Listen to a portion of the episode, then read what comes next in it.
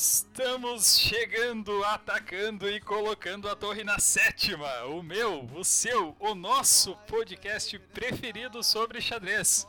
Ou não.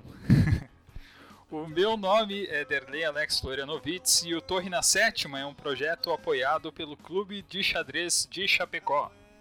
O nosso convidado de hoje é bicampeão argentino juvenil de xadrez nos anos de 2004 e 2005 duas vezes campeão pan-americano de categoria, sub-16 em 2001 e sub-20 em 2005. Campeão brasileiro universitário em 2012, tetracampeão catarinense, sendo uma vez no ritmo clássico, uma vez no ritmo rápido e duas vezes no ritmo blitz. Atualmente, ele é o vice-campeão absoluto argentino de xadrez rápido e recordista de partidas simultâneas no Brasil. Nosso convidado de hoje é nascido no dia 23 de outubro de 85 em Buenos Aires, Argentina. Bem-vindo, Leandro Daniel Perdomo. Oi, Darley, tudo bem? Como você está? E um abraço aí a todos que estão escutando aqui. Opa, Leandro, tudo certo? Um prazer aí ter você participando do nosso podcast. E a ideia do, do podcast aqui, então, é a gente fazer um papo informal, né? Claro que a gente tem algumas perguntas. E a gente conversar sobre você, sobre a tua carreira, sobre o cenário do xadrez, né? E aí a gente tem os nossos quadros específicos aí que vamos tentar tirar você da zona de conforto. Opa, já fiquei assustado, viu? Acho que vai cair. aqui, né? vamos, vamos tentar fazer um negócio bem bacana aí, então, Leandro.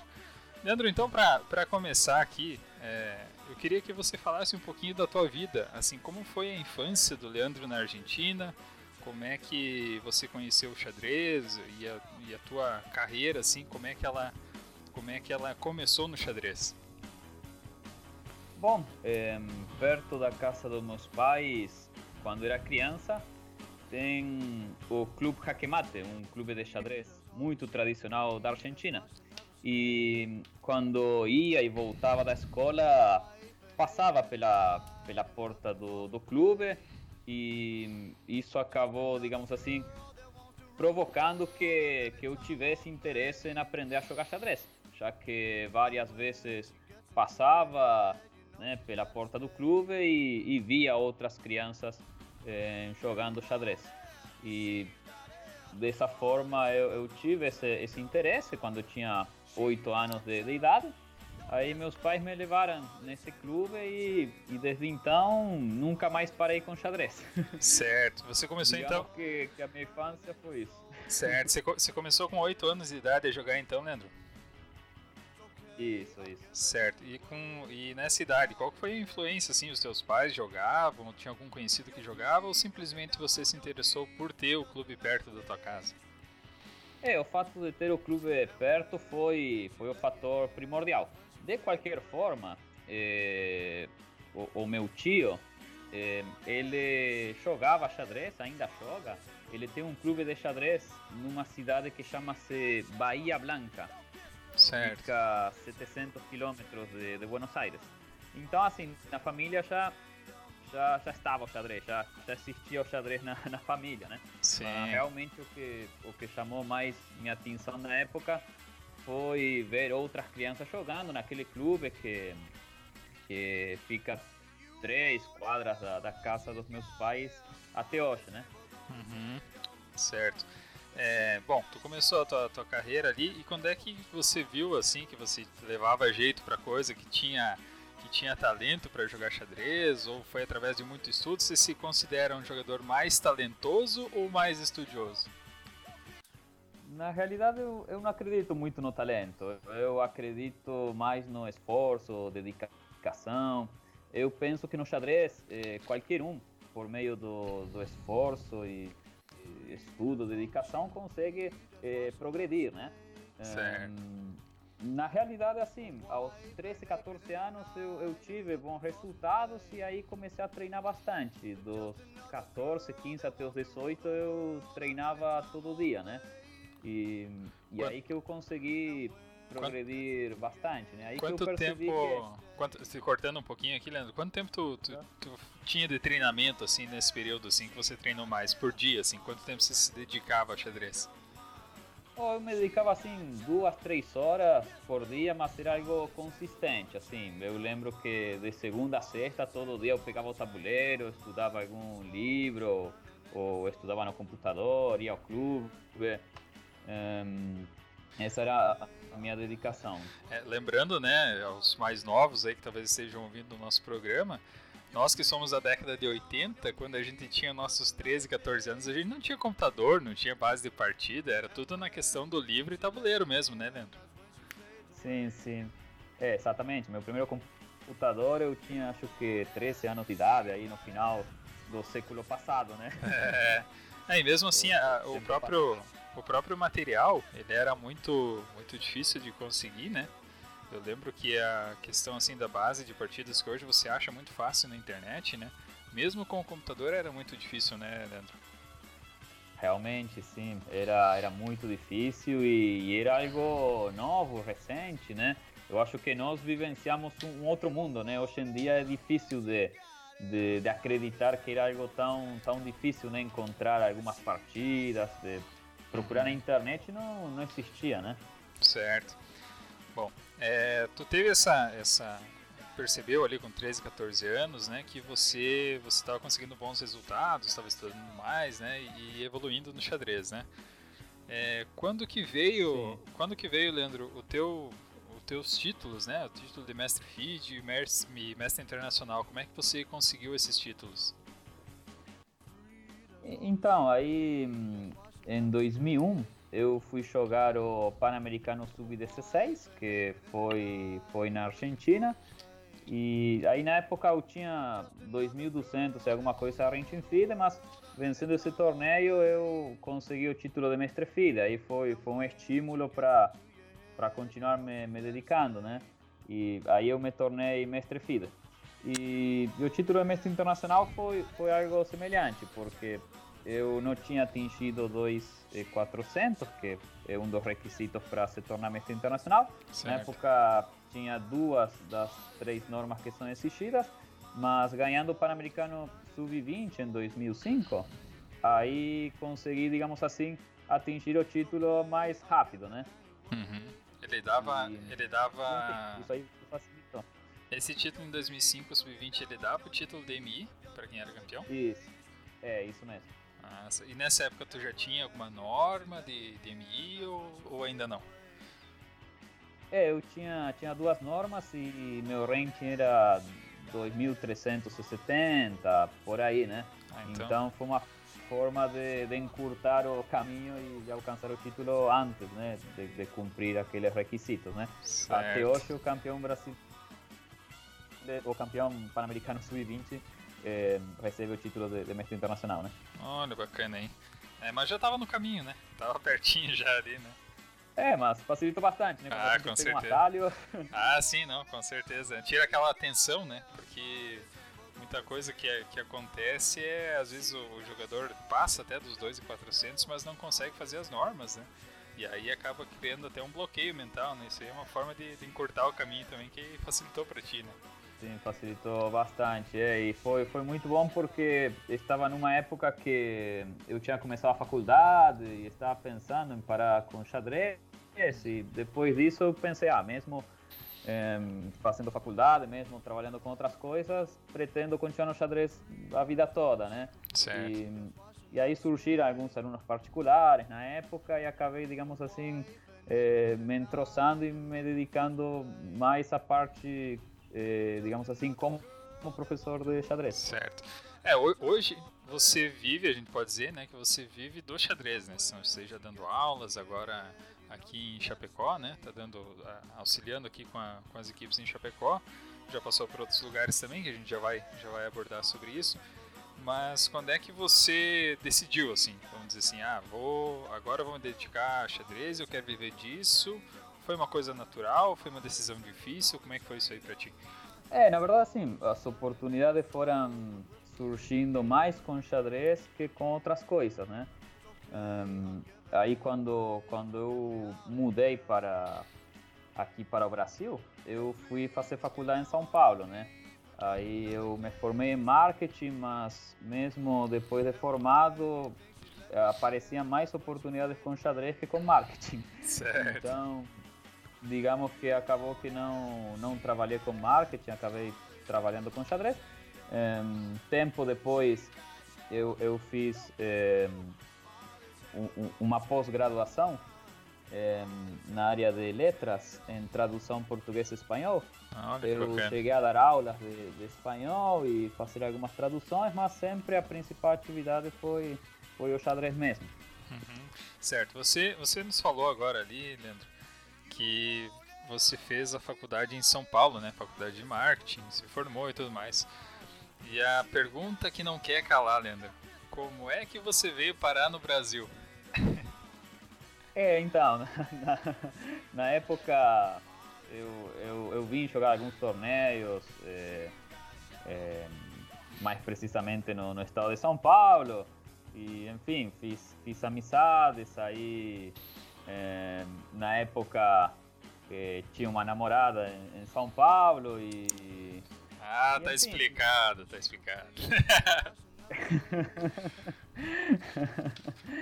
e, e, enfim, foram surgindo algumas oportunidades. Eh, eh, na época, o, o árbitro internacional, o Estevão Tavares Neto, era o diretor de xadrez da Universidade Paulista e, e ele me falou que, que, que, me arrumaria, né, bolsa de estudos se, se eu mudasse para para São Paulo, né, se eu tivesse esse interesse e eu achei muito interessante assim para enfim, ter a oportunidade de, de viver no, no, exterior, aprender outro idioma, que ainda tento aprender, né? não, mas tá falando bem, só, só o sotaque que não perde nunca, né, né? Pois é, não vou perder nunca. E isso eu chego em Buenos Aires e tem gente que me pergunta, de onde que você é? ah, não acredito. Pois é. Mas, enfim, foi, foi isso. E as oportunidades foram, foram surgindo e, e, e na época eu, eu tinha muita vontade, assim, de de, de, viver alguns anos no, no exterior, né? Realmente uhum. eu, eu, sempre pensava que, que tinha que fazer isso assim nessa idade, né? Aos 20 e poucos anos eu pensava, não, eu tenho que passar alguns anos no exterior, né? Conhecer um pouco melhor como são as coisas fora da Argentina, né? Ah, sim, é outra realidade, né? É, mas aí acabei ficando até hoje, né? Certo. É, bom, entrando aqui num, num outro é, até acho no mesmo assunto, vamos puxar isso aqui primeiro, Leandro, depois a gente entra numa outra questão aqui. É, você veio no Brasil, foi para São Paulo, né? Qual foi a tua trajetória aqui no país, né? Em quais cidades você passou, você morou, ajudou a montar clube? Conta um pouquinho dessa, dessa tua história no Brasil, então. Bom, aí eu fiquei quatro anos em São Paulo, que eu fiz faculdade, dava aula de xadrez, jogava os torneios. Aí é, logo depois que me formei, não sabia muito bem o rumo que, que ia tomar na minha vida, surgiu a oportunidade de, de ser professor em Itaberaí, uma cidade do interior de Goiás, né? Eu já tinha representado aquela cidade nos Jogos Abertos de Goiás e, e enfim, acabei criando aí, digamos assim, um vínculo com, com o pessoal daquela cidade e, e na época o prefeito da cidade, o uhum. Benedito Caetano de Araújo, Uhum. Ele era enxadrista, né? Ele disputava os torneios. Bom, acredito que ele ainda joga, né? Perdi certo contato com ele. Certo. E, e aí, enfim, esse prefeito enxadrista colocou o xadrez como matéria obrigatória nas escolas municipais desse, dessa cidade, de ah, Itaberaí, né? Bacana, né? É, foi o primeiro município do estado de Goiás em, em colocar o xadrez eh, nas escolas, né? E aí ele precisava, precisava alguém que, que ensinasse os professores a, a jogar xadrez, né? Uhum. E, e enfim, eu que acabei aceitando, aceitando isso. E, e, fui, na realidade eu fui morar em Goiânia, porque Itaberaí é uma cidade próxima, dá 90 quilômetros, eu preferia morar em Goiânia, Itaberaí é uma cidade muito pequena, acho Sim. que 30 mil habitantes, e, e, enfim, aí, bom, consegui esse trabalho.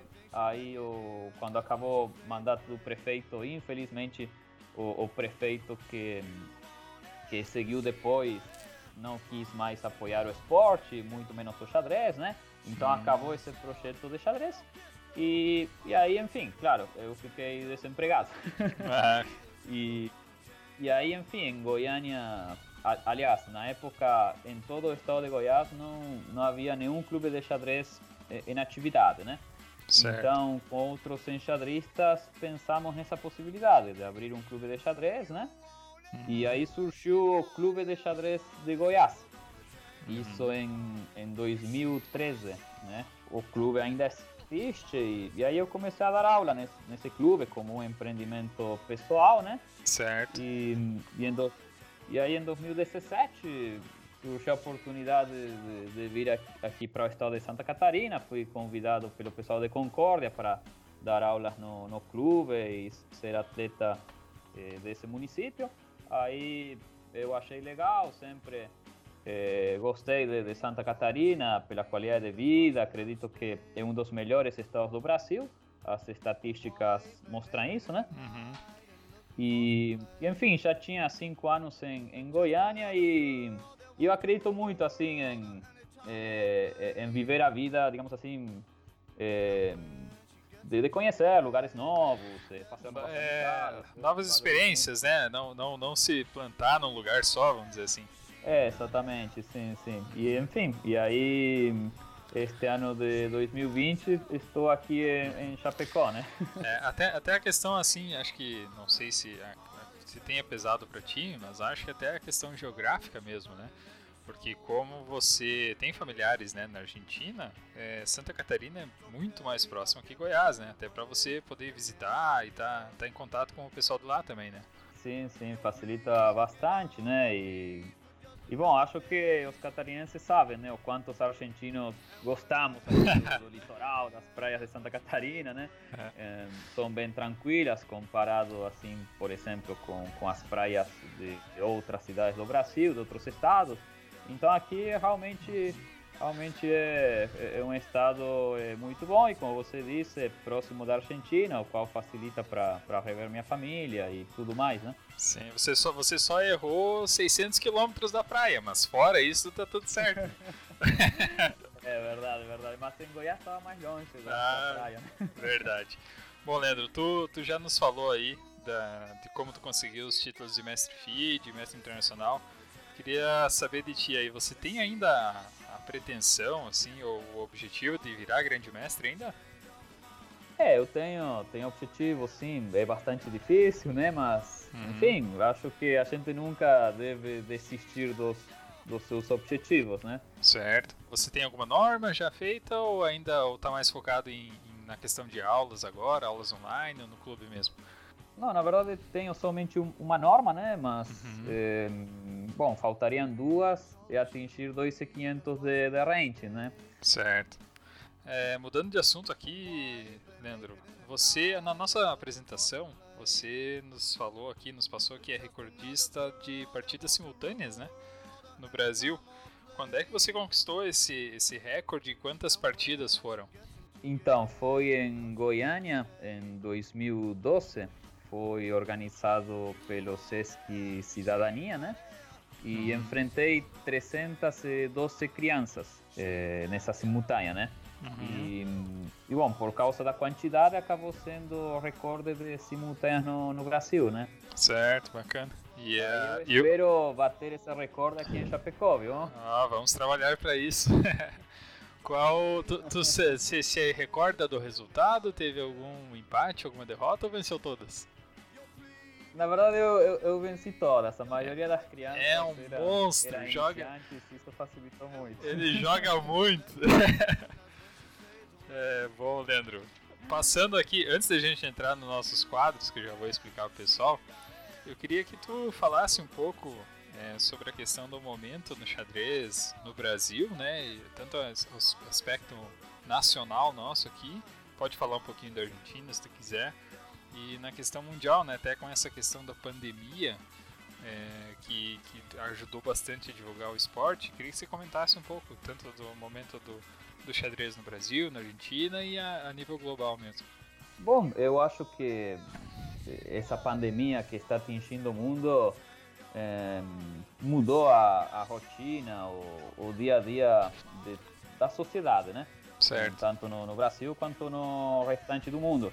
E, e, claro, o xadrez sendo um- uma atividade que pode ser praticado por meio da, da internet, acabou que, que popularizou mais no nosso esporte, né? Inclusive li alguns artigos que apareceram em sites de xadrez, em, em Uhum. outras páginas, até mesmo em jornais, que mostram o, o, o grande crescimento que os sites para jogar xadrez eh, tiveram em, em relação a novos usuários, né? Certo. Hum, Então eu resgato, resgato bastante isso do xadrez. É uma atividade lúdica, recreativa, um chamado de jogo ciência, um esporte também, é uma ferramenta pedagógica, educativa eh, e pode ser praticado em qualquer situação, em qualquer circunstância, até mesmo eh, pela internet. Então eh, essa essa situação inusitada que estamos vivendo na, na história essa quarentena global, digamos assim, eh, acabou, digamos assim, estimulando que, que muitas pessoas queiram aprender a jogar xadrez e, e, e a maioria dos enxadristas está tá comentando isso, né, que eh, aumentou, digamos assim, não somente o número de pessoas que, que, que jogam na internet, mas que querem aprender, que procuram aulas, que assistem videoaulas na internet. Acho que o xadrez está, tá, digamos assim, vivendo uma fase muito boa nesse sentido. É, o xadrez acaba sendo uma escapatória dessa tragédia global, né? É, exato, né? Consegue, vamos dizer assim, aproveitar esse momento em que o pessoal está em casa para que o pessoal conheça um pouco mais, né? Da modalidade, se intere, aprenda, porque o xadrez é um esporte muito democrático, né? A gente sabe que é, do, do, de 8 a 80 anos você pode jogar até em, que- em- em questão de igual- igualdade, né? Entre as pessoas, né? Sim, com certeza. Até mesmo um cadeirante, deficiente visual, consegue eh, praticar o, o nosso esporte, como você disse, um, um jogo realmente democrático, pode ser praticado por qualquer um. Por isso que eu acredito que, que no xadrez realmente o estudo, a dedicação é o grande diferencial. Os jogadores mais fortes que eu conheci na minha vida e tive a oportunidade de conversar, todos dedicaram bastante, pelo menos alguns anos da, da sua vida. Então eu creio que o xadrez, independente da idade e, e- e qualquer outro obstáculo, digamos assim, se o jogador eh, se dedica, se esforça, ele consegue eh, progredir de forma consistente. É, e tu sabe, Leandro, que agora tu até citou essa questão do deficiente visual, e eu lembrei de uma anedota que aconteceu com a equipe de Chapecó quando nós fomos jogar um torneio em São José do Rio Preto, em São Paulo.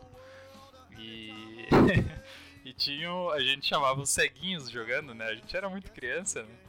E a gente nunca tinha visto, né, os deficientes visuais jogando, né? E inclusive um do- dos nossos atletas, o Dalvan, Dalvan Francisquina, ele vai lembrar dessa história aí. É, ele lembrou, ele, ele notou que uma, em determinado período no torneio, nós estávamos lá na mesa 80, 90, era um torneio muito grande. E a gente olhou lá na mesa, tri, na mesa 30, tinha o- um monte de ceguinho jogando. Eu disse, pô, os caras, os caras são cegos, não veem as peças e jogam melhor que a gente, né? Pra tu ver como o xadrez não tem, não tem limites, né? Você mesmo tendo uma deficiência visual, que é um negócio altamente limitante, você consegue bons resultados, né? Sim, realmente o xadrez é incri- incrível, né? E também uma forma de, digamos assim, eh, sociabilizar, abranger todo mundo, né? O xadrez não, não, é uma atividade que acaba incluindo todo mundo, né? Todo mundo pode jogar xadrez. Certo, certo. Bom, Leandro, Ninguém gente- fica excluído pela idade ou por algum outro motivo. Exatamente, isso é uma das belezas, né, do nosso esporte. É, bom, bom, então, Leandro, assim, agora já a gente já teve esse nosso papo inicial, a gente tem alguns quadros que a gente vai fazer no podcast, né? Isso a gente vai repetir para todos os episódios. É, eu vou falar um pouquinho do quadro e, e depois a gente, você vai dar a tua, os teus depoimentos, tá? O, Tá o nosso primeiro quadro, então, é o quadro Lance do Mestre.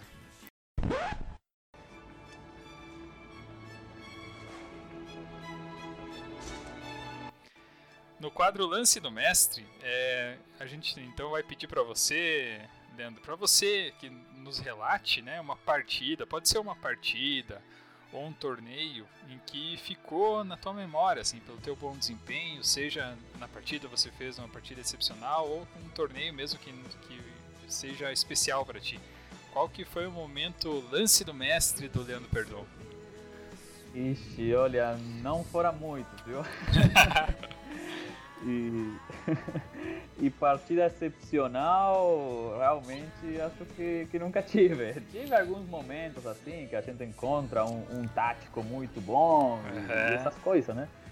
Mas, Mas alguma partida em, agora... em, especial, assim, de algum adversário que você, vamos dizer, quando começou, admirava muito e você teve a oportunidade de jogar e ganhar dele, alguma coisa nesse sentido? Ah, realmente, sim, sim. Eu, eu tive a sorte numa partida de, no Floripa Open de 2018 que eu venci o Granda, que, que bom, que sempre foi, digamos assim, um dos meus ídolos aqui do xadrez sul-americano. É, é, considerado por muitos o, o maior jogador da, da, América Latina aí, né? O Julio Granda Zúñiga, né? É peruano, né? Muito bom, muito bom realmente. Acho que ano passado, se não me engano, ele foi campeão mundial sênior, tá certo?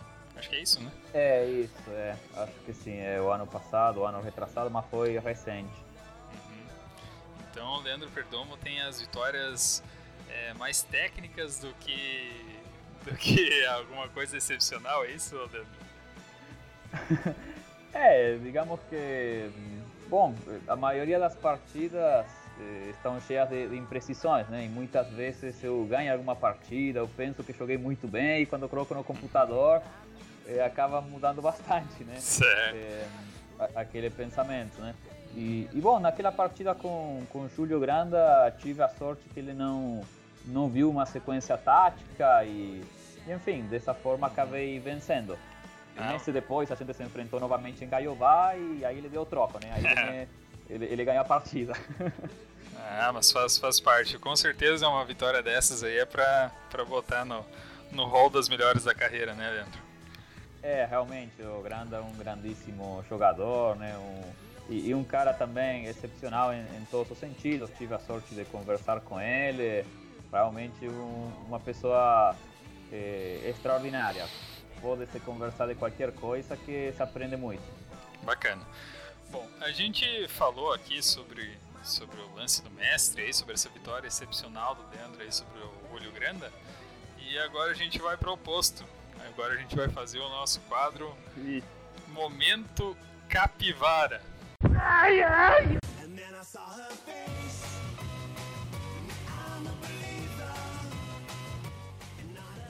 Isso, isso aí tem mais. isso aí dá pra, dá pra falar mais. Muito bem, Leandro. Se você se sente à vontade de falar do momento capivara, não se prenda apenas uma partida ou um torneio. É, você pode nos falar aí, Leandro, do momento então, pode ser de partidas ou torneios que você fez aquela capivarada que todo enxadrista na sua vida faz. Eu, quase todos os torneios eu faço, as minhas também. Acho que é difícil de escapar disso aí. Fala um pouquinho aí, Leandro, sobre o teu teu momento ou os teus momentos capivara aí do xadrez? Bom, tô, tô lembrando um momento muito capivara mesmo. É, em 2007 eu ainda não morava aqui no Brasil e fui jogar um torneio em Rio Preto, que agora há pouco você falou dessa cidade, né? Uhum. Era um torneio fechado que costumava ser realizado antes do, do aberto, né? Certo. E tá, aí eu empatei o primeiro lugar com Felipe Lepp e a gente jogou duas partidas de xadrez blitz para desempatar, para definir o campeão do torneio, né? Uhum. E, e, bom, na primeira partida o pessoal estava assistindo, né? os dois com poucos segundos. É, e enfim, eu tô num final de dama e peão contra dama, né? Meu peão, meu peão tá na sétima e eu tô tentando escapar dos cheques dele para não levar perpétuo e tentar promover e ganhar a partida, né? Certo. E bom, aí no meio disso tudo apareceu o, o grande momento capivara que eu pendurei a dama, né? perdendo. Ah, foi, foi escapando dos cheques e tomou aquele raio-x bacana, aquela coisa assim? Na realidade foi o seguinte, é, a dama dele estava em F6. Certo. Bom, posso até falar a posição, né? Acho que foi exatamente isso, se a minha memória não falha, né? Foi, foi bastante tempo atrás, foi em 2007. Uhum. Meu rei, eu estava de branca, meu rei em D8, minha dama em D6, uhum. peão em E6, né? Uhum. E tá, aí ele jogou dama F6 chefe, e aí que eu acabei fazendo o momento capivara, né? Como, você disse. O E7. o E7 pendurei a dama. Ai, Jesus. Mas foi no Blitz, né? Foi no Blitz. É, foi, foi no Blitz, na primeira partida de Blitz. Aí na segunda eu capivarei mais ainda, perdi também, e aí Felipe Eldeps acabou se tornando campeão do, do torneio, né? Aproveitando é, minhas capivaradas. É, um, um pequeno descuido e uma, um torneio jogado fora, vamos dizer assim, né? Sim, sim. É. eu acho assim que, bom, é, claro, que capivarei outras vezes também, mas pendurar a dama, eu acho que aquela lá foi, foi incrível, né? É, essa, essa, foi bem marcante. Realmente, sim, sim, foi, foi muito marcante. Depois, outras vezes, cheguei em posições de final de, de dama e peão contra dama, e aí eu fico me cuidando para não pegar a dama, né?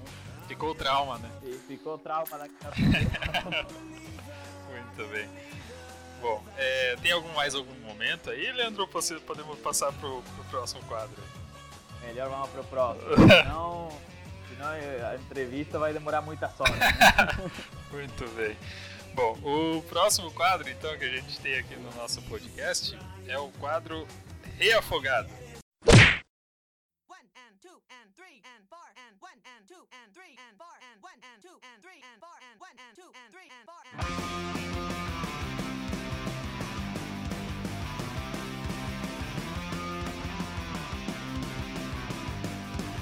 E nesse quadro, Reafogado, né, é, a ideia é que você nos conte uma história curiosa ou mesmo embaraçosa que não necessariamente te deixou sem saída, mas que, que foi engraçada, enfim, que pode ter acontecido contigo, mas não em torneio, né? não é pendurando dama, mas que tenha acontecido é, nos bastidores ou em uma viagem.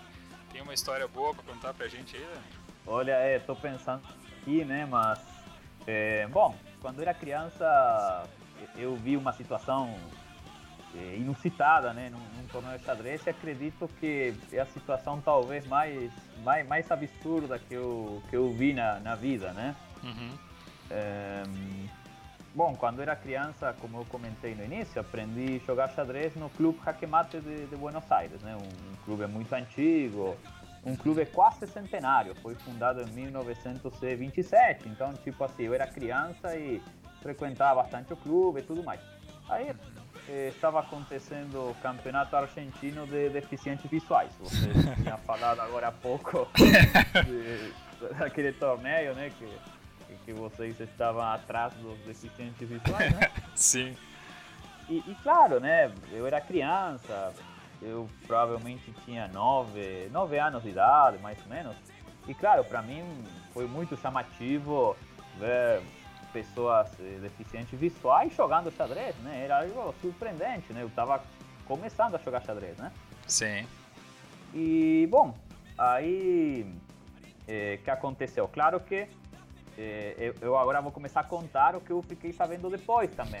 Eu estava assistindo o torneio, eu depois que eu fui entender o que realmente aconteceu, porque a situação foi muito absurda. Né? Bom, resulta que, que um dos jogadores, né, deficiente visual, é claro, era o campeonato argentino de deficientes visuais, um dos jogadores chama o, o árbitro e, e, e pede para ser levado até o tabuleiro onde outro participante, outro deficiente visual, claro, estava jogando, né? Porque o cego falou pro árbitro que precisava entregar uma coisa muito importante, que era algo assim é, urgente, né? Certo. Aí, claro, o, o árbitro não, não imaginou o que ia acontecer, né? Não tinha como imaginar o que ia acontecer. Então, aí pra gente ver como que os árbitros sofrem às vezes, né? E tem xadrista que acha que, que o árbitro não faz nada, né?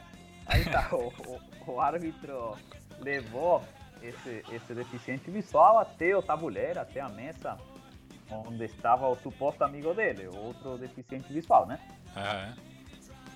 Aí tá, aí o deficiente visual que tinha solicitado isso pro árbitro, pergunta pro árbitro, ele tá aqui na minha frente? Aí o árbitro fala, sim, tá na sua frente, pode, pode falar, pode entregar o que você quer. Aí o, o, o, o cego fechou o punho aqui da, da mão e deu um soco no, no, no, no cego que, estava na frente. Ah, deu um soco no outro cego. Aí o que aconteceu? o, o cego que recebeu o soco é. começou a, a lançar soco para tudo qualquer canto, né? E, claro, teve, isso provocou um grande tumulto, sabe? Tipo assim, teve, teve mesa que, que, que os cegos levantaram, começaram também a se empurrar, teve mesa caindo no chão, os tabuleiros, né? Deu um tumulto. Ai, claro, Jesus. Obviamente, é, o cego que apanhou não, não sabia o que aconteceu e começou a a dar soco pra tu com aquele canto. A gente. Né? A gente, a gente pode. a gente pode dizer que o cego nem viu de onde veio o soco. Ai, ai, gente. Aí, aí, claro, bom, o, o, que eu me lembro, o que, o que eu vi já, já foi o momento da, da briga, sabe? Assim, os negros levantando e todo mundo brigando, e claro, os tabuleiros caindo no chão, as peças, né? Foi, foi um escândalo. Foi né? uma loucura. Ah, foi uma loucura, né? Assim, uma, uma briga generalizada de cegos, começaram a se empurrar, tudo mais, né? Aí, claro, depois eu fiquei sabendo que aquele jogador, aquele cego, tinha falado isso com, com o árbitro e tinha causado, provocado aquela briga toda, né? Inclusive até o pessoal comentando depois, no dia anterior tinha dado uma, um, um, uma briga, um, digamos assim, uma discussão, um desentendimento eh, entre aqueles dois cegos que, digamos assim, come, começou a, a briga. Eh, tinha dado um problema numa partida entre eles, né? Uhum o que eu vi foi o tumulto, digamos assim, os brigando tudo mais. Aí o, o que acontece é o seguinte, essa história obviamente ficou extremamente famosa, especialmente lá no clube, mas eh, na Argentina toda acho que a história é bastante conhecida, né? E aí, Sim. claro, sempre que, que viajo para Buenos Aires para visitar minha família, eu passo naquele clube, né, no Clube Jaquemate, para rever os amigos, tudo mais, né? Uhum. E e o mais surpreendente é que a história foi aumentando cada vez mais, né? É, cada, cada ano tem uma, um capítulo novo dessa história. Pois é, exatamente. A história foi, foi aumentando, né? E, e claro, a história foi, foi passando né, entre as gerações, né? Aí teve uma vez que, que estou no clube e, e um senhor já de, de bastante idade, de, né? um, um, idoso que frequenta o clube há muito tempo, desde quando eu era criança, eu, eu escuto que ele está contando essa história para umas criancinhas lá no clube, né? Uhum. Claro, as criancinhas prestando atenção, né? Tipo, o vovô contando a história. Né? Maravilhadas, e, claro, eu fiquei prestando atenção, escutando a história, né? Pra porque, enfim, eu, eu vi aqui, aquele tumulto todo e, enfim. Aí tá, quando ele termina de contar a história, do jeito que eu contei agora, ele fala o seguinte para as crianças. A briga foi tanta que até os cão guia brigaram. até os cão guias se tramaram no pau. E, e aí o que acontece? Aí o, o senhor complementa, fala claro, porque o, o cão guia tem que defender o seu dono. Então aí o, o, os cão guia, cada cão guia de, de cada deficiente visual foi, foi defendendo o seu dono, foi brigando com os outros cão guia, e aí os cachorros começaram a morder um, um outro, sabe? Bom. A, ve a, velha história do telefone sem fio, né? Ela vai aumentando, vai aumentando, vira um monstro que no começo era nada, né? E, e eu juro pra você que, eu não lembro nenhum cão guia, né? tipo assim, aquele senhor é, acabou complementando aí, a, acrescentou né, a briga do, dos cão guia, né? Realmente incrível. Eu, eu já pensava que, que, uma briga de deficientes visuais daquele jeito já fosse algo inusitado. Agora, a briga de cão guia realmente é, é incrível, né? É, e, fantástico, e, fantástico. Bom, numa outra oportunidade, esse, esse mesmo senhor eh, estava contando a história para pessoas adultas, né? Uhum. E, e aí ele contou que, bom, se acalmou tudo, o pessoal conseguiu reconstruir as partidas, né? Por causa do, do gravador, tudo mais, né? O, o, o, que eu não consigo entender como que foi feito isso, mas tudo bem. Parece que, que se acalmou tudo e voltaram a jogar as partidas. E aquele cego que, que iniciou a, a briga, Uhum. parece que, que ainda ele estava ele estava ainda com, com vontade de brigar, né? E aí, segundo esse senhor, quando acabou a partida dele, ele ficou esperando na, na rua outro sair, né? Pra, pra continuar brigando. O famoso te pega na saída. Pois é, né? Agora, não, não, não sei como que isso pode ter acontecido, né? Como... Mas, é, enfim, a, a história foi essa e, e, e foi, digamos assim, sendo aumentada no, no, decorrer do tempo. O que eu me lembro foi o tumulto, assim, realmente teve aí vários empurrões, né? O pessoal tentando separar, né? Mas, mas é, eu não me lembro de nenhum cão guia, mas por que vou, vou, dizer que aquele senhor tá mentindo, né? Sim. Talvez tenha algum cão guia, cão guia brigando aí, né? Tá certo. Uma história fantástica aí. Essa aí, com essa aí a gente poderia encerrar o nosso podcast, né? se nós não tivéssemos mais, mais um quadro pra gente seguir. Agora vamos tentar nos recompor, Mas né? Aí na próxima. Na, na, próxima eu te conto como prosseguiu a história, né? Porque o pessoal sempre vai acrescentando alguns capítulos. Ah, então deixamos pro capítulo 2 da nossa entrevista aí a sequência da história do, da briga dos cegos e dos, dos cães guias. Né? Ah, muito bom, muito bom. Bom, então, Leandro, é, a gente tá, o papo tá rendendo bastante aqui, mas aqui a gente já tem 40 minutos de, de podcast e vamos tentar não se estender muito também. Até para não ocupar muito teu tempo, né? Mas vamos lá. É... Ah, okay. Então vamos lá. É, a gente tem o nosso último quadro, antes da gente fazer mais umas, uma consideração aí, uma, uma conversa final.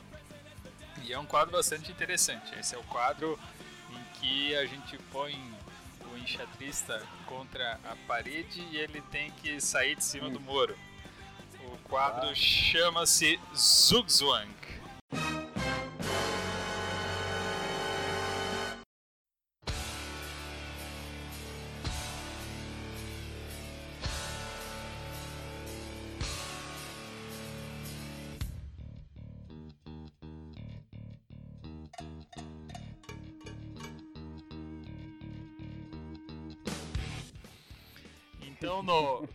Quadro Zugzwang, Leandro, eu vou fazer. Normalmente a gente faz duas perguntas, tá? Mas eu vou fazer três perguntas para ti. Em primeiro lugar, em primeiro lugar, eu gostaria que você é, fizesse. As três perguntas são muito parecidas, né? Em primeiro lugar, eu gostaria que você fizesse uma lista dos três maiores jogadores para você, né? na ordem, os três maiores jogadores argentinos da história. É, bom, eu acho que o, o primeiro, apesar de, de, de, não ter nascido na Argentina, acabou representando a Argentina por muitas décadas, né? Uhum. O Neisdorf, né? Que, uhum. é, é, bom, provavelmente foi o melhor jogador que, que representou a Argentina, né? Certo. Uh, esteve aí entre os melhores do mundo durante várias décadas, né? Inclusive uma famosa variante da, da defesa siciliana leva o nome dele, né? Uhum. E, e, realmente acho que no mundo do, do xadrez, a referência do xadrez argentino é o, é o Miguel Naidorf, né? Esse é o teu top 1, então. É, esse seria para mim o número 1. E o número 2, é, acredito que Oscar Pano. Uhum. Outro grande jogador também histórico, esse... né? É, exatamente. É outro grande jogador, foi campeão mundial juvenil, né, na década de 50, ainda vivo. Ainda vivo. é, e também, durante várias décadas, eh, esteve aí entre os melhores jogadores do mundo, enfrentou vários campeões mundiais, por exemplo, o Fischer, o Spassky, né? Um, inclusive, se, se, considerarmos jogadores nascidos na Argentina, eu acredito que o melhor tenha sido o Pano mesmo, né? Uhum. Para quem, pra quem não, é... não sabe, o Naidorf é nascido onde? Nasceu na Polônia. Na Polônia, muito bem. Isso, aí no ano 1939, eh, o Torneio das Nações eh, uhum. estava acontecendo na Argentina. Era tipo como se fosse hoje em dia eh, as Olimpiadas do, do xadrez, né? Uhum. E, e aí eh, o Naisdorf estava na Argentina representando a Polônia e naquele momento começou a Segunda Guerra Mundial, né? Nossa. E, é, e portanto, muitos jogadores não conseguiram retornar para a Europa. É, entre eles o Neidorf, né? Tanto que a Polônia foi, foi invadida pela Alemanha e, e enfim, e, e, infelizmente o, o descobriu muitos anos depois que toda a família dele tinha morto, né? Ah. História triste, ele né? ficou na Argentina até a morte. É, é tri triste pro, pro Neidorf, né? Mas feliz do, do xadrez argentino que ganhou um grande jogador, né? É, inclusive na, na época, é, claro, obviamente assim tem que se situar naquele momento da Segunda Guerra Mundial, né? Sim, sim, Ele sim. não, não conseguia contato com a família, né? Uhum. Obviamente as comunicações não eram tão desenvolvidas quanto hoje em dia. Claro, então claro. ele tentou, é, ele, ele tentou, digamos assim, é, é, é, algum tipo de repercussão internacional para para que alguém da família eh, conseguisse entrar em contato, né? Entendi. E, e, e um desses eventos para ele conseguir isso foi uma simultânea cegas eh, no clube de xadrez São Paulo, né? Olha, que bacana. É, pelo jeito, hoje estamos falando muito de, de, de cegos, de pois é, né? Nossa, acabou, acabou entrando Mas- nesse viés aí, mas são histórias interessantes, né?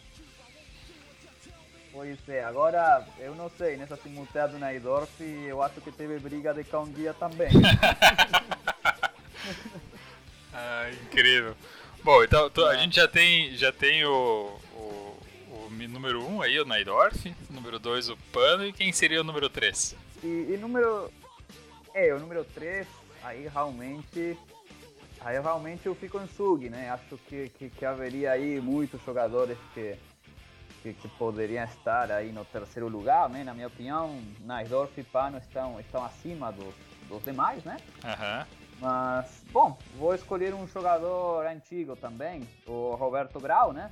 Uhum. que na época também enfrentou campeões do mundo como Capablanca, Lecchini, inclusive creio que a única partida que ele enfrentou Capablanca acabou empatando. Roberto, Enfim, foi Roberto Grau é um, gra- um grande autor literário também, né, Roberto Grau, né? Sim, exatamente. É ele que, na verdade, digamos assim, eh, divulgou bastante o xadrez na, na Argentina, naquela época aí na década de 20, de 30, foi campeão sul-americano também. Uhum. É, eu colocaria, colocaria o Grau aí para fechar esse top 3. Pra- e pra não ficar de mal com os gêmeos atuais também, né? Não, não botar o nome deles aí. A gente podia citar como grandes jogadores também o Felgaer, o Mareco, né? Então são, são também grandes, grandes jogadores argentinos e que ainda até hoje jogam, né?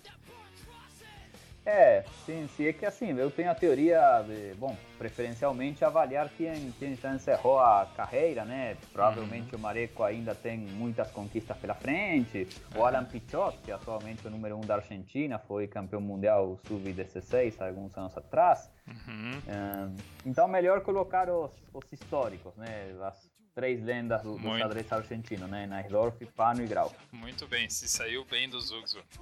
É, vamos para a segunda pergunta então, Leandro. Já que você fez o top 3 da Argentina e como é, você está morando no Brasil há bastante tempo, faz o teu top 3 do Brasil aí. Ixi, aí, aí acho que é mais difícil. é, é, ainda mais que, bom, o- os melhores jogadores do, do Brasil ainda são vivos, né? O xadrez do, do Brasil progrediu muito no- nos últimos anos, né? Uhum. É, o, o, o nível técnico do xadrez brasileiro cresceu muito nos, nos últimos anos, né? Inclusive Certo. a maioria dos grandes mestres brasileiros são bastante jovens, então tem, tem mu- muita carreira pela frente ainda.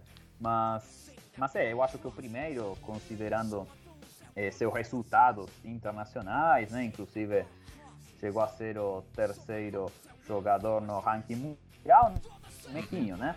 Mequinho. Ehm, é, eu acho que pelos seus resultados teria que ser o, o número um, né? Venceu dois internacionais, né? Em 73 e 77, salvo engano. Uhum. E, enfim, ele com certeza é o enxadrista brasileiro mais, é. mais famoso, né? É uma, é uma, é uma lenda, né? O xadrez brasileiro na, na, história. É uma lenda viva ainda o Mequinho, né? Pois é, é ainda, ainda joga, joga muito bem. É, é acredito que o Mequinho teria que ser o top 1, aí o top 2, o número 2, digamos. É, aí realmente é, é bastante difícil, né? É, talvez algum outro grande mestre fique chateado, mas eu colocaria, colocaria o Milos como uhum. número 2. Certo, muito boa escolha, por é, sinal. É. Gilberto é, Milos. que sim, né? Creio que ele esteve aí durante alguns anos nos melhores 50 do mundo. Uhum. Um, é, não lembro quantas vezes foi campeão brasileiro, mas com certeza foram bastante, né? Certo. Um, é, e o, e o terceiro também seria muito difícil, né? De escolher, mas é, bom, acredito que, que o Leitão seria a minha escolha, né? Foi uhum. duas vezes campeão mundial de categoria, também muitas vezes campeão brasileiro. É, seria meu, meu top 3 daqui do, do Brasil, né? Eu acho que ficou um top 3 bem justo aí, né? Mac, Milos, Leitão, acho que realmente o Brasil tá, tá bem representado. Muito bem. Já fizemos o, o, o, top 3 da Argentina, o top 3 do Brasil. Agora eu queria que você fizesse um pouquinho diferente, Leandro. Fizesse um top 5, mas partindo do quinto. Você faz um top 5 mundial, da história mundial do xadrez. Qual que são os seus 5 os cinco jogadores que você acha que são os, os melhores jogadores da história? Pode começar do quinto e vai até o primeiro. Ixi, aí realmente é muito difícil, né? é, os cinco primeiros, né? É, começando pelo quinto fica mais difícil ainda, né? É, fa faz a listinha na mão aí e aí você vai falando do quinto até o primeiro, vai lá. é, realmente o top 5 do, do mundo é difícil, né? E, e é aquela história, né? A gente tem que, que avaliar épocas diferentes e isso aí é muito difícil, né? Uhum. É, eu achei que você ia me perguntar Pelé ou Maradona, né? Mas já me perguntaram tantas não, vezes. Mas, mas esse, esse é óbvio que é Pelé, né? Não precisa nem perguntar, né? é, é, são épocas diferentes, né? mas, mas aí se você vai falar de épocas diferentes, a gente tem que botar o Messi na conversa também. É, realmente, né? É, acredito que é. O problema é que o Messi não, não foi campeão do mundo ainda, né? Tá é. faltando isso. Quem sabe em 2022, é. né? É, mas eu acho que depois de 2014 vai ficar difícil porque foi uma oportunidade ímpar na história da Argentina, né? Mas enfim, é. o, o, o, assunto, o assunto não é futebol. Vamos voltar aqui, que tu tá escapando do top 5. Vai, manda o teu. Tô escapando pra, pra não ficar em sub, né? pra algum lance legal pra, pra escapar dessa posição cê, de sub, né? Você tá tentando um sacrifício de Mas... peão, alguma coisa assim? é, o top 5, né, da, da história do, do xadrez. Hum, bom, eu acho que tô pensando aqui os cinco jogadores que, que eu colocaria, que eu talvez considero aí se, se você achar que tá. Mundiais. Se você achar que tá muito difícil, a gente faz o top 3 então. não, não, mas pode, pode ser, já estou pensando aqui. Bom, eu uhum. colocaria, é, provavelmente seja bastante polêmico, né? Sim. Muitos não, não irão concordar comigo, mas eu acho que colocaria o Kasparov no, no quinto lugar. já começou com muita polêmica ainda. Pois é, né? Kasparov é, em quinto lugar. Colocaria o Kasparov para ouvir no quinto, é. Certo. Sim, sim. Vamos ouvir é. o resto da lista que daí a gente pode a gente pode discutir os nomes então. É, realmente a, acho que minha lista, especialmente o quinto e o quarto, é bastante polêmico, né? O Kasparov uhum. no, no, quinto, no quarto eu colocaria o Paul Morphy, né? Paul Morphy em quarto. É, em quarto, é, sim. Uhum. Bom, não, não foi campeão mundial oficial, mas falando dos melhores enxadristas da história, com certeza o Morphy tem, tem que estar aí entre os primeiros, né, na minha opinião. Uhum. Um, bom, agora os três primeiros, né, o top 3, né? Agora que o bicho pega.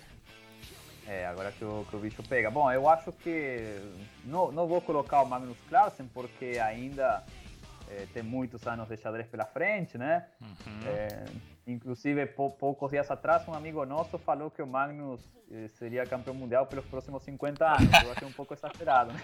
Mas ele, mas ele tem uma teoria bem, bem interessante, né? É, sim, realmente. Eu acho difícil, né? Se manter por, por tanto tempo campeão do mundo, né? 50 uh, anos é tempo pra caramba. Eu achei que ele tem que achar a fonte da juventude se ele quiser ficar 50 anos, né? É, realmente, realmente.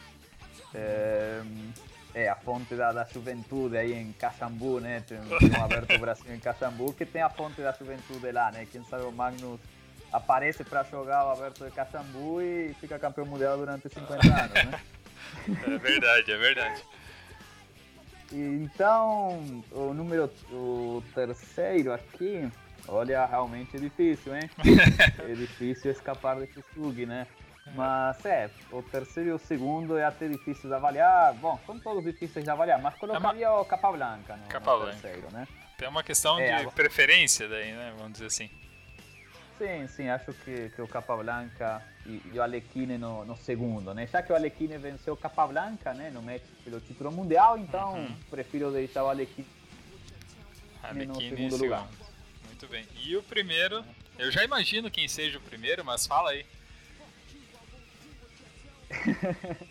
bom, o primeiro acredito que, que bom, que foi o enxadrista mais mais famoso da, da história, né? Na, na, época foi uma repercussão mundial, né? Acabou sendo uma das personalidades mais conhecidas no, no mundo, seria o Robert Fischer, né? Eu imaginei que fosse o, o pequeno garoto controverso. é, tanto que, bom, temos muitos livros que falam sobre a vida do Fischer, até mesmo filmes. Então acredito que, que o maior nome da história do, do xadrez seja o, o Fischer mesmo, né? Muito bem, então fechamos o top 5 do mundo em Fischer, Alekhine, Capablanca, Morphy e Kasparov. É, eu confesso, Leandro, vendo aqui tua lista, que eu me, me surpreendi com o Alekhine no top 2, à frente de Kasparov, é. por exemplo. É, realmente, é bastante, bastante polêmico, realmente. É. É. Bom, vamos deixar a polêmica então para o pessoal do que, que tá escutando o podcast aí para te xingar no, nos comentários, para botar a lista deles também. Isso é importante, né? Depois a gente compara com a lista de outros convidados também, pra gente ver como ficou. Eu, particularmente, acho que o Kasparov tá um pouquinho para cima nessa lista aí, mas é muito pessoal. Esse é o objetivo do, da nossa lista do podcast é fazer realmente a, a opinião pessoal de cada um, né? Então, então muito bacana a tua lista, né? Tem, é, como tu falou, né? Tem muitos que ficam fora aí dessa, dessa brincadeira aí por falta de, de espaço na lista, vamos dizer, cinco são muito, muitos, muito poucos nomes, né? Para listar tantos grandes jogadores, mas ficou uma lista bem bacana, então. Fischer, Alekhine, Capablanca, Morphy e Kasparov. Mais algum? É, pois é, mas provavelmente eu. Bom, eu, anos atrás, provavelmente eu pensaria outra coisa, né? A gente é. às vezes vai, vai mudando, a gente vai, vai aprendendo um pouco mais. Com relação ao ca... com relação aprendendo um pouco mais sobre o jogo, né? Sim, com relação ao Carlsen, tu não coloca por ele ainda estar em atividade ou porque você acha que ele ainda está abaixo desses caras aí?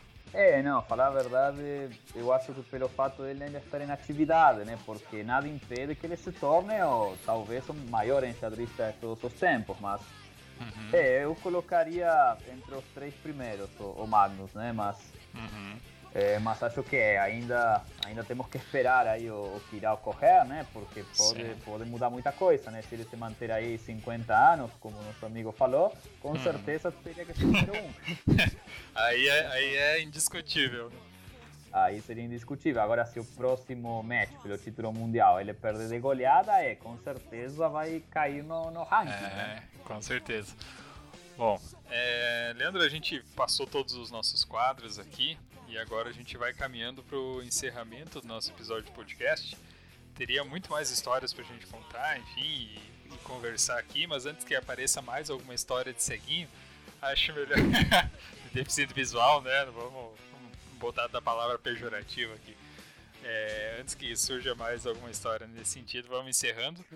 É, gostaria de agradecer então a tua, a tua presença no nosso podcast, na, na gravação aí. Muito bacana contar contigo. E, e mandar também agora, já lembrando, antes eu não mandei, mandar um abraço pro pessoal do Clube Hakemate de Buenos Aires, né, que recentemente fez um amistoso com o Clube de Xadrez de Chapecó online, né, nesse momento de quarentena. E deixar aí as últimas, as últimas palavras é, do podcast aí para ti, que você dê a tua última a declaração, agradecimento, crítica, enfim. Fica à vontade aí para falar o que, quiser aí, né? Bom, eu agradeço muito pelo convite, é realmente é, muito interessante esse podcast, né? É muito legal, foi bem divertido, espero que, que ninguém tenha ficado chateado aí com, com as histórias, né? Ou talvez com a minha lista aí do, do top 3 do Brasil, da Argentina e o top 5 mundial.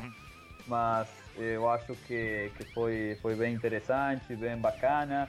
É, parabéns para você, Derlei, pela iniciativa que ajuda muito para divulgar é, o nosso esporte, o xadrez, em especial o xadrez aqui da cidade de Chapecó, o Clube de Xadrez de Chapecó, onde é, há décadas é realizado um, um, trabalho excepcional, né?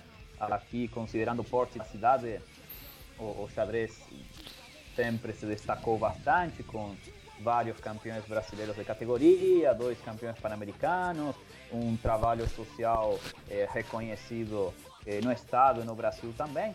Então acredito que esse tipo de, de atividades, ainda mais aproveitando eh, as mídias, as tecnologias atuais, ajuda muito para divulgar o nosso esporte e também o xadrez aqui no município. Certo, agradeço então, Leandro.